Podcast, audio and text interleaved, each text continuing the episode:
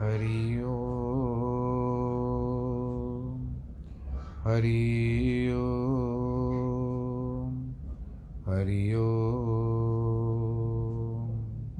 गुरुर्ब्रह्मा गुरुर्विष्णु गुरुर्देवो महेश्वरः गुरुर्साक्षात् परब्रह्म तस्मै श्रीगुरवे नमः।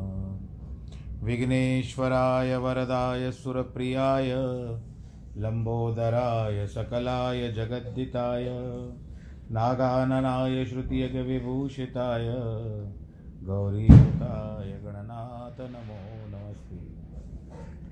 जिस घर में हो आरती, चरण कमल चितलाय, तहाँ हरि वासा करे, ज्योत अनंत जगाए जहाँ भक्त कीर्तन करे बहे प्रेम दरिया, तहाँ हरि श्रवण करे, सत्यलोक से आए। सब कुछ दीना अपने, भेंट करूँ क्या नाथ? नमस्कार की भेंट लो, जोड़ू मैं दोनों हाथ। जोड़ू मैं दोनों हाथ, जोड़ू मैं दोनों शान्ताकारं भुजगशयनं पद्मनाभं सुरेशं, विश्वाधारं गगनसदृशं, मेघवर्णं शुभाङ्गं, लक्ष्मीकान्तं कमलनयनं, योगिवृद्धानगम्यं, वंदे विष्णुं भवभयहरं, सर्वलोकैकनाथं, मङ्गलं भगवान् विष्णु, मङ्गलं गरुडध्वज, मङ्गलं पुण्डरीकाक्ष मङ्गलायस्तनो हरि सर्वमङ्गलमाङ्गल्ये शिवे सर्वार्थसाधिके, शरण्ये त्र्यम्बके गौरी। नारायणी नमोऽस्तु ते। नारायणी नमोऽस्तु ते। नारायणी नमोऽस्तु ते। शान्ताकारं फिर से आ गया। रघुपति राघव, राजा राम। पतित पावन सीताराम, रघुपति राघव, राजा राम पतित पावन सीताराम। जय रघुनंदन, जय सिया राम, जानकी वल्लभ सीताराम।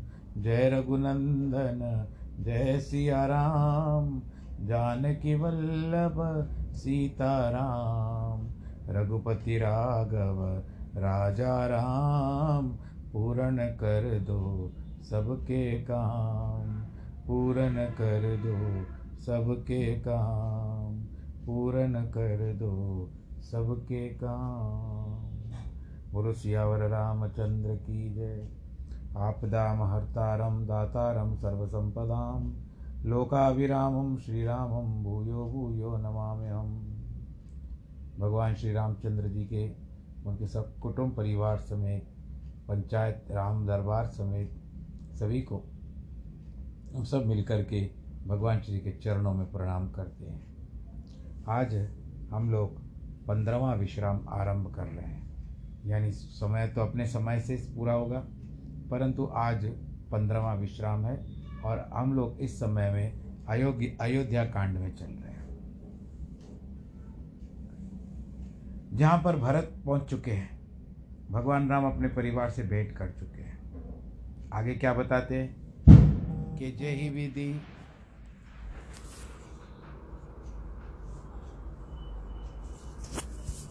जुर्यो समाज सब, आए जनक नरेश, कहे पंचदश में सकल बहुर फिरे जस देश, सियावर रामचंद्र की जय।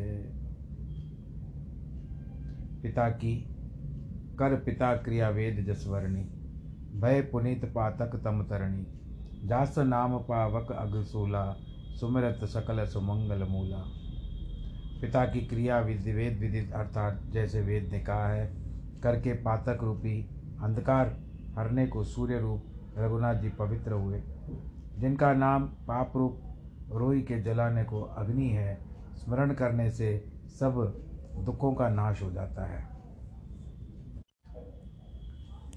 मैं शूद्र हुए ऐसे साधुओं का संबंध है। वे भगवान राम जी शूद्र हुए ऐसे साधुओं का संबंध है। जैसे कि नदी में स्नान करके गंगा अपने को शुद्ध माने, अथवा जैसे गंगा का स्पर्श करके नदी शुद्ध होती है, वैसे रघुनाथ जी का स्पर्श करने से कर्म शुद्ध हो जाते हैं। कोई पटाखे जला रहा है? आपको भी आवाज़ आती होगी। जैसे गंगा में स्नान करने से तीर्थ शुद्ध हो जाता है, वैसे ही रघुनाथ जी के करने से तीर्थ शुद्ध हो। गया किंतु लोक रीति से कहते हैं कि रामचंद्र जी भी शुद्ध हुए। जब शुद्ध होने के उपरांत दो दिन बीत गए, तब रघुनाथ जी प्रेम पूर्वक गुरु से बोलते हैं कि नाथ लोग सब निपट दुखारी कंद मूल फल अम्बु आहारी। सानुज भरत सचिव सब माता, देख मोहे पल जिम युग जाता है नाथ। ये लोग सब कंद मूल फल आदि भोजन और जलाचर रहने से बहुत दुखी हो रहे हैं। शत्रुघ्न और भरत सब माताओं को मुझे देख करके एक एक पल एक एक युग के समान बीतता है। सब समेत नगर में पधारिए आप। आप यहाँ हैं, राजा देवलोक में हैं। बहुत कहना भी सब डीटता ही है।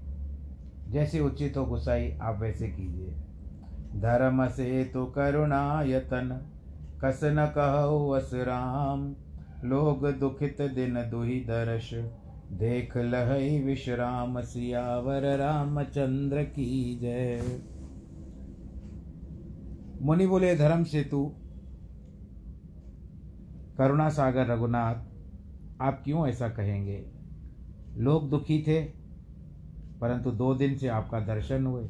वो सब प्रसन्न है। हमको कोई भूख, प्यास कुछ नहीं लग रही। है आनंद के साथ आपका दर्शन कर रहे हैं। श्री रामचंद्र जी ये वचन सुन करके और व्याकुल हो गए। जैसे समुद्र में पवन के चलने से जहाज़ जो होता है, वो व्याकुल हो जाता है। मुनि की मंगल मूल वाणी सुनकर जैसे पवन अनुकूल हो गया, वैसे ही प्रसन्न हुए पवन अनुकूल होने से जहाज़ नहीं डूबता। मंदाकिनी के पवित्र जल में त्रिकाल स्नान करते हैं, जिनको देखकर पाप के समूह नाश हो जाते हैं। मंगल मूर्ति नेत्र भर करके देखते हैं, देखकर दंडवत करते हुए भी प्रसन्न होते हैं। रघुनाथ जी के शैल वन देखने जाते हैं, वहाँ सब सुख है, कोई दुख नहीं है। झरनों से अमृत समान जल झरता है, शीतल, मंद, सुगंध युक्त। पवन, तीन ताप की हरती हुई चलती हुई है। वृक्ष, बेल, पत्ते और तृण, जिसको घास कहते हैं, सब जाति के फल, फूल युक्त हो गए।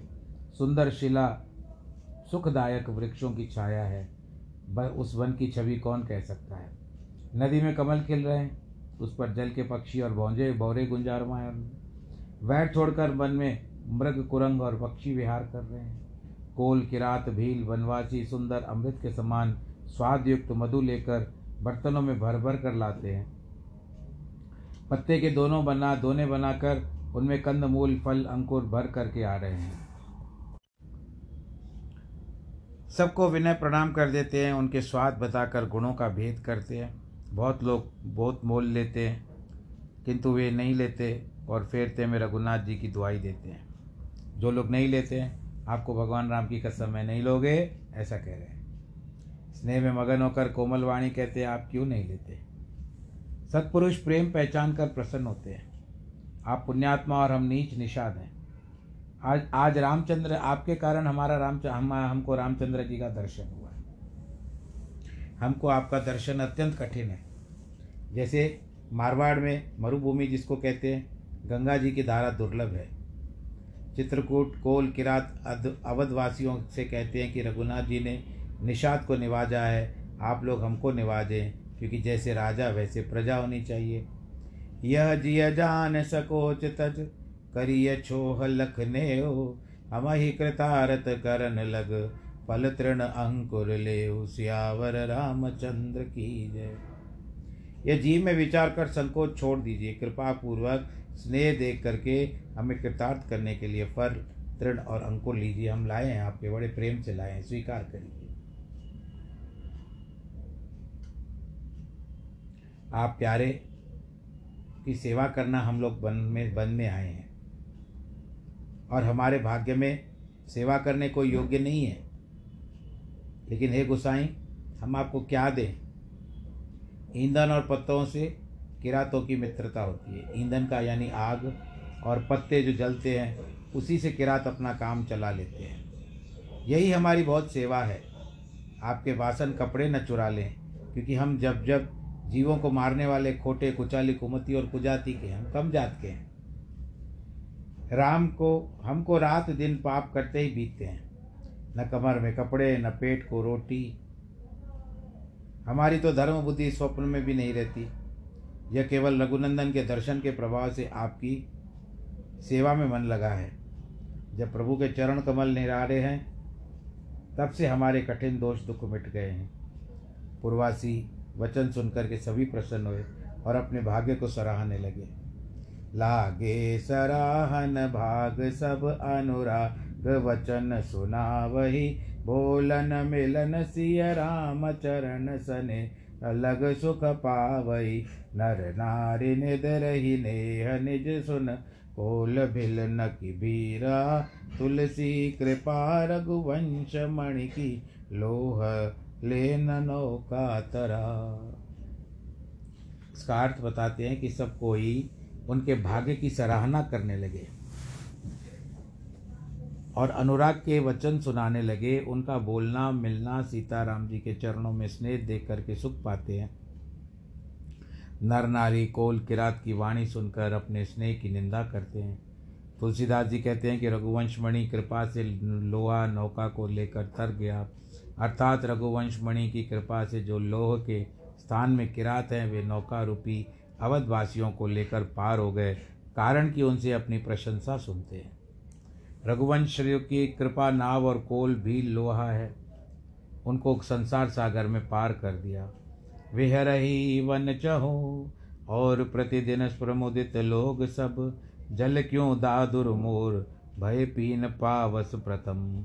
रघुनाथ जी की विरह, जो अयोध्यावासी दुर्बल हो गए, वे उनका संयोग होने से दिन प्रतिदिन आनंद सहित मोटे होकर वन में चारों ओर बिहर, यानी घूम रहे हैं। विहार कर रहे हैं। जैसे प्रथम पावस, अर्थात वर्षा का जल पाकर मेंढक और मोटे हो जाते हैं, आनंद सहित घूमते रहते हैं। यहाँ से वहाँ छलांग मारते रहते हैं। पुर के नर नारी अत्यंत प्रेम में मग्न है।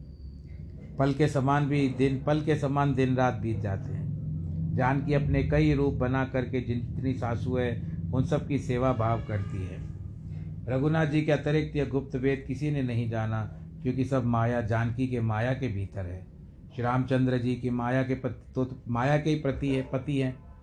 जानकी जी ने सासुओं की सेवा करके उनको वश में कर लिया। उन्होंने सुखी होकर सीख और आशीर्वाद भी दिया। उनको कोई आवश्यकता नहीं थी जोग माया है वो। पर फिर भी अपनी सासों से आज्ञा ले रही है। जानकी सहित दोनों भाइयों का सरल चित्त देखकर, कुटिल के कई मन भर कर पछताई। अब जी में के कई चाहती है कि पृथ्वी बीच दे तो मैं उसमें समा जाऊँ, अथवा विदाता मृत्यु दे, परंतु आज मुझे ये दोनों क्यों नहीं मिलते? यह बात लोक विदित है कि ऐसा कविजन कहते हैं, रघुनाथ जी से विमुख जीव को नरक में भी स्थान नहीं मिलता। सबके मन में यह संदेह है जाने कि रघुनाथ जी अयोध्या चलेंगे या नहीं। किसी को किस बात का ध्यान नहीं है, केवल एक ही बात का है कि प्रभु मान जाए, हमारे साथ अयोध्या चलें।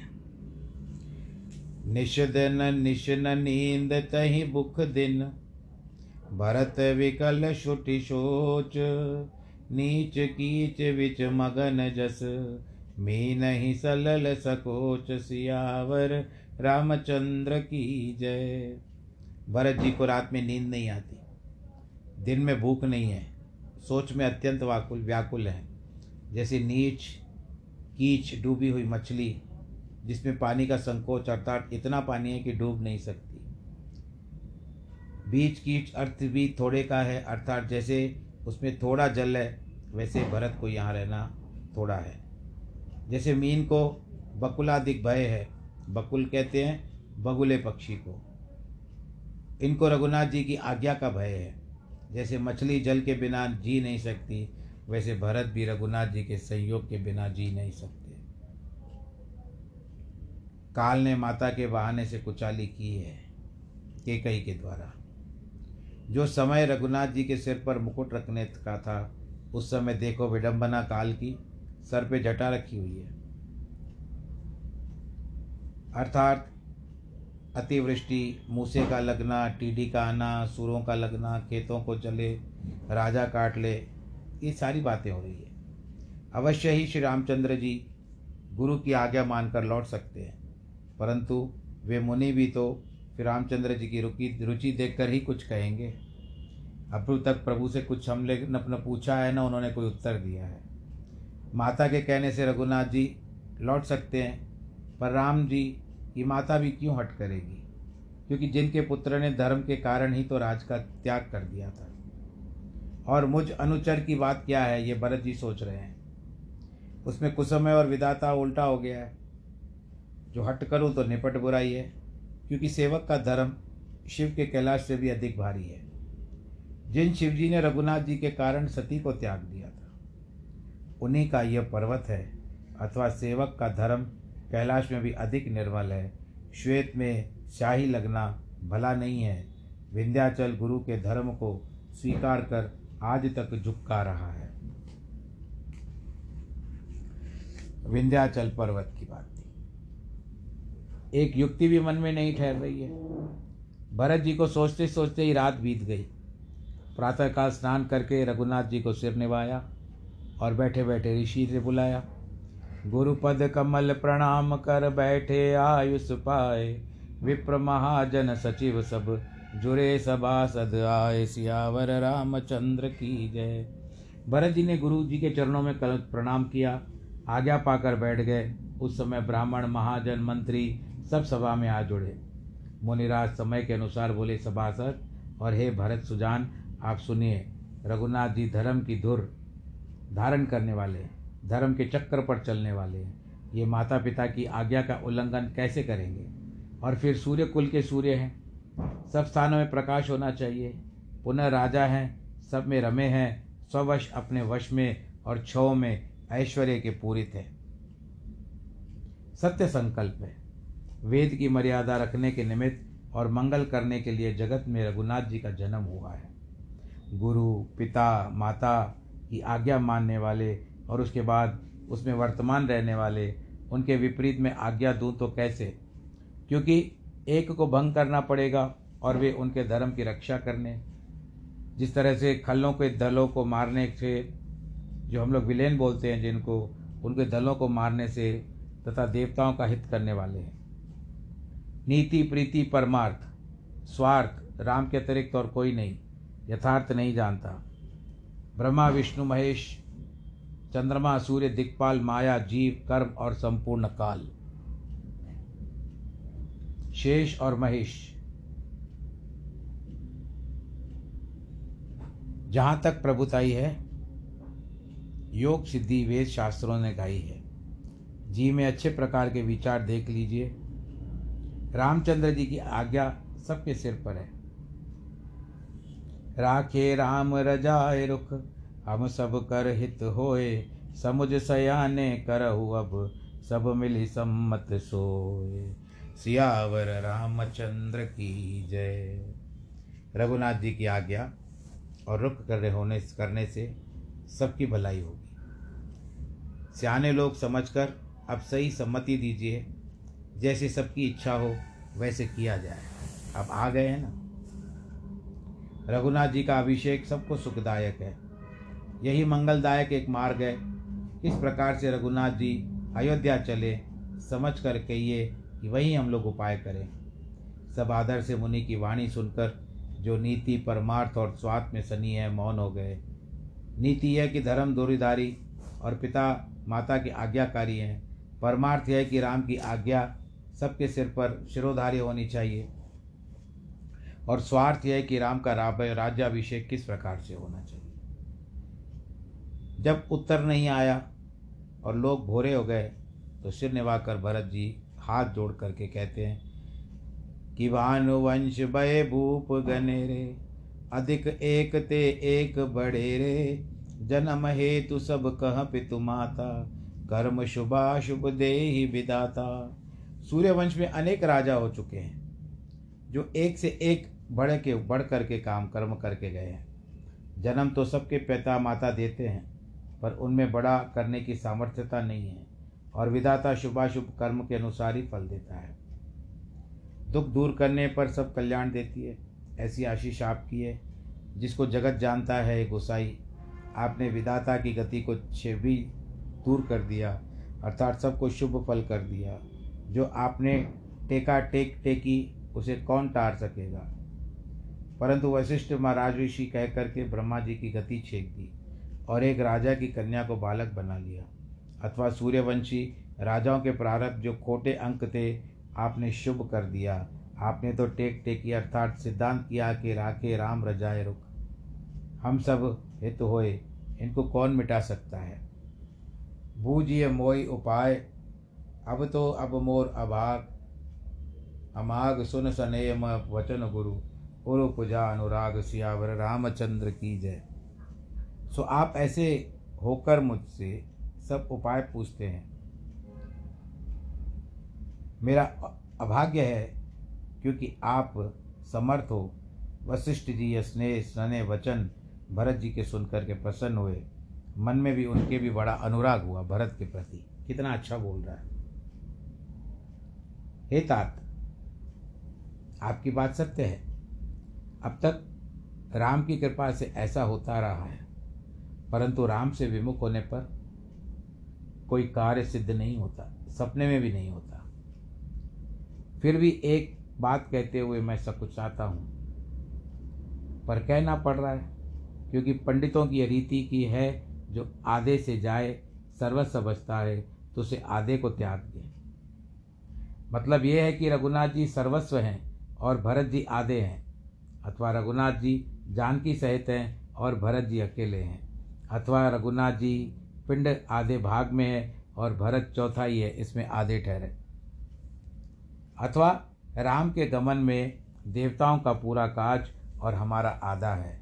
रामचंद्र पूर्ण राजा है। भरत जी अभी नाम से ही राजा हुए हैं, परंतु भगवान रामचंद्र जी पूरे राजा हैं। आप दोनों भाई तो वन को जाइए, लक्ष्मण सीता रघुनाथ को लौटा दीजिए। यह सुंदर वचन सुनकर दोनों भाई प्रसन्न हुए और प्रसन्नता से, शरीर से परिपूर्ण हो गया। मन प्रसन्न हो गया। शरीर में तेज विराजने लगा। मानो भगवान रामचंद्र जी मान जाएँगे कि राजा बनते हैं, अथवा दशरथ जी जीवित होकर के समक्ष आ गए हैं और खुश हो रहे हैं कि देखो मेरा पुत्र राजा बन गया है। लोगों को बहुत लाभ, थोड़ी हानि है, किंतु रानी समान दुख उनसे सब लोग रोने लगे। भरत जी ने कहा, मुनि का कहना करने से जगत में इच्छित फल की प्राप्ति होती है। जन्म पर्यंत वन में वास करूँगा इससे अधिक मेरा सुपास नहीं है। अंतरयामी राम सिय तुम सर्वज्ञ सुजान, जो फुर कहो तो नाथ निज। कीजिए वचन प्रमाण, सियावर रामचंद्र की जय। हे नाथ, राम और सीता अंतर्यामी हैं। आप सर्वज्ञ सुजान हो। आप अपने प्रणाम, प्रणम, प्रमाण करें तो हम सबके मैं सामने प्रस्तुत करूँ। भरत जी के वचन को सुनकर, स्नेह देख करके मुनिराज वशिष्ठ जी भी थोड़े से विधेय हो गए। यानी शरीर में रहते हुए भी शरीर से अलग हो गए इस तरह से। अपने स्तन की शुद्ध बुद्ध नहीं रही उनको। भरत जी की महिमा समुद्र के समान है। उस पर मुनि की मति भी स्त्री नाई और वह खड़ी रह गई, अर्थात वे भी सोच में पड़ गए कि इतना अच्छा बोल रहा है ये तो बच्चा। वशिष्ठ के लिए तो बच्चे ही थे ना भाई। पार जाना चाहते हैं। उसके लिए हृदय में अनेक यत्न, टटोले, परंतु कोई जहाज़, बेड़ा या नाव नहीं मिल रही है। और भरत जी कौन बड़ाई करे? भरत जी की कौन बड़ाई करे? मेरी मति तो तलैया की सीपी है। उसमें सिंधु समान, भरत जी की महिमा क्यों समा सकती है? अथवा क्या ताल की सीपी समुद्र में समा सकती है? सीप होता है ना सीप, जिसमें मोती निकलता है।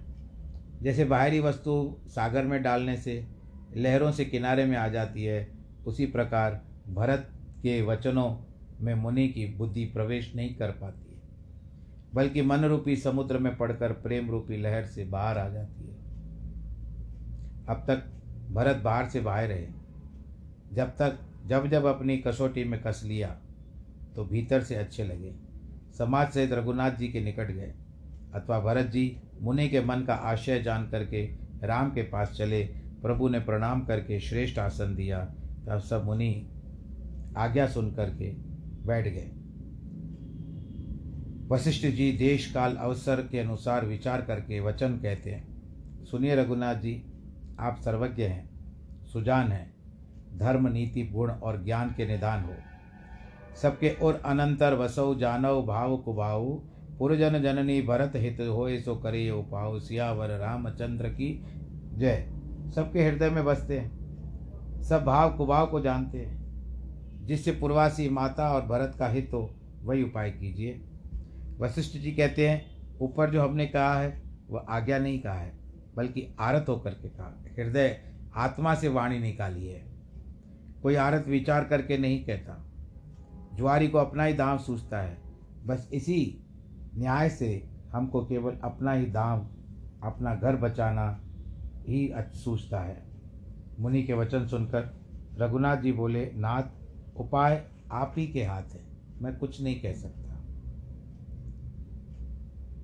आपका रुख रखने से ही सबका हित होगा, अथवा सबका हित आपके रुख की ओर देखकर ही होगा। अर्थात आप केवल भरत जी के हित को न देखें, पर उल्टा सब देवी देवताओं और ऋषियों का भी भलाई देखें इसमें।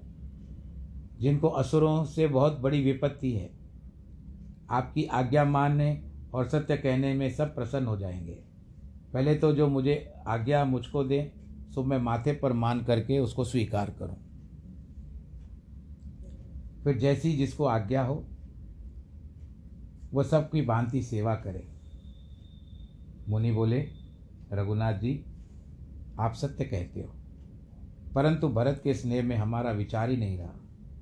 अर्थात उनके प्रेम में हमारी बुद्धि भी थक जाती है।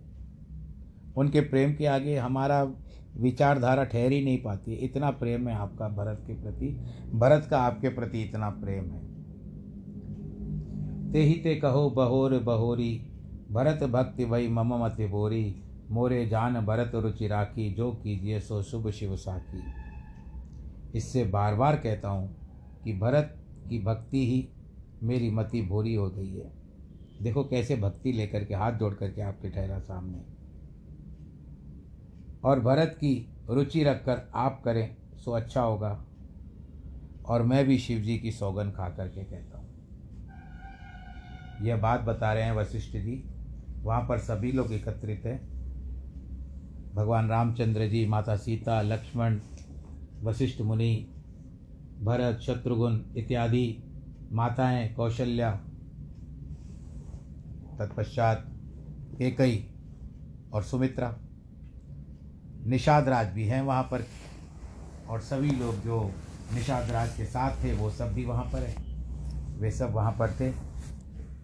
तो आज मेरा ये कथा, कथन जो है, ये विश्राम की ओर चल रहा है, अग्रसर हो रहा है, समय भी संदेशा दे रहा है और बताता है कि अब भाई कथा को विश्राम दिया जाए। पर आप सबसे मैं यही कहूँगा कि आप सब लोग अपना अपना ज़रूर ध्यान रखें, ईश्वर की कृपा आप पर बनी रहे, सदैव भगवान जी का चरणों का ध्यान करें और इस प्रकार का मंत्र भी बोलें, आपदाम हरतारम दातारम सर्वसंपदाम। लोकाभिरामम श्री रामम भूयो भूयो नमामि हम।